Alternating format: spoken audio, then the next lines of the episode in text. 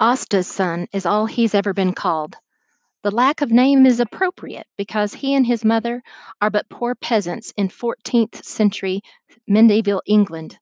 But this thirteen-year-old boy who thought he had little to lose soon finds himself with even less, no home, family, or possessions. Accused of a crime he did not commit, he has been declared a wolf's head.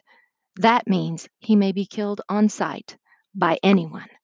If he wishes to remain alive, he must flee his tiny village. All the boy takes with him is a newly revealed name, Crispin, and his mother's cross of lead.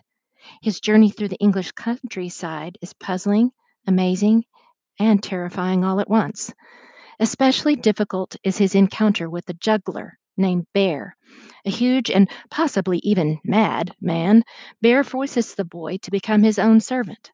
Bear, however, is a strange master, for he encourages Crispin to think for himself. Though Bear promises to protect Crispin, it becomes clear that the boy is being relentlessly pursued. Why are his enemies so determined to kill him? Crispin is gradually drawn right into his enemy's fortress, where, in a riveting climax, he must become a different person if he is to save Bear's life and his own. Join the conflict. "Son of Lucifer!" he cried to Icliffe. "Oathbreaker! Murderer!" I glanced around. The soldiers, swords in hand, had formed a semicircle around us. Bear, with just the dagger held before him, remained unmoving, gazing at our enemy.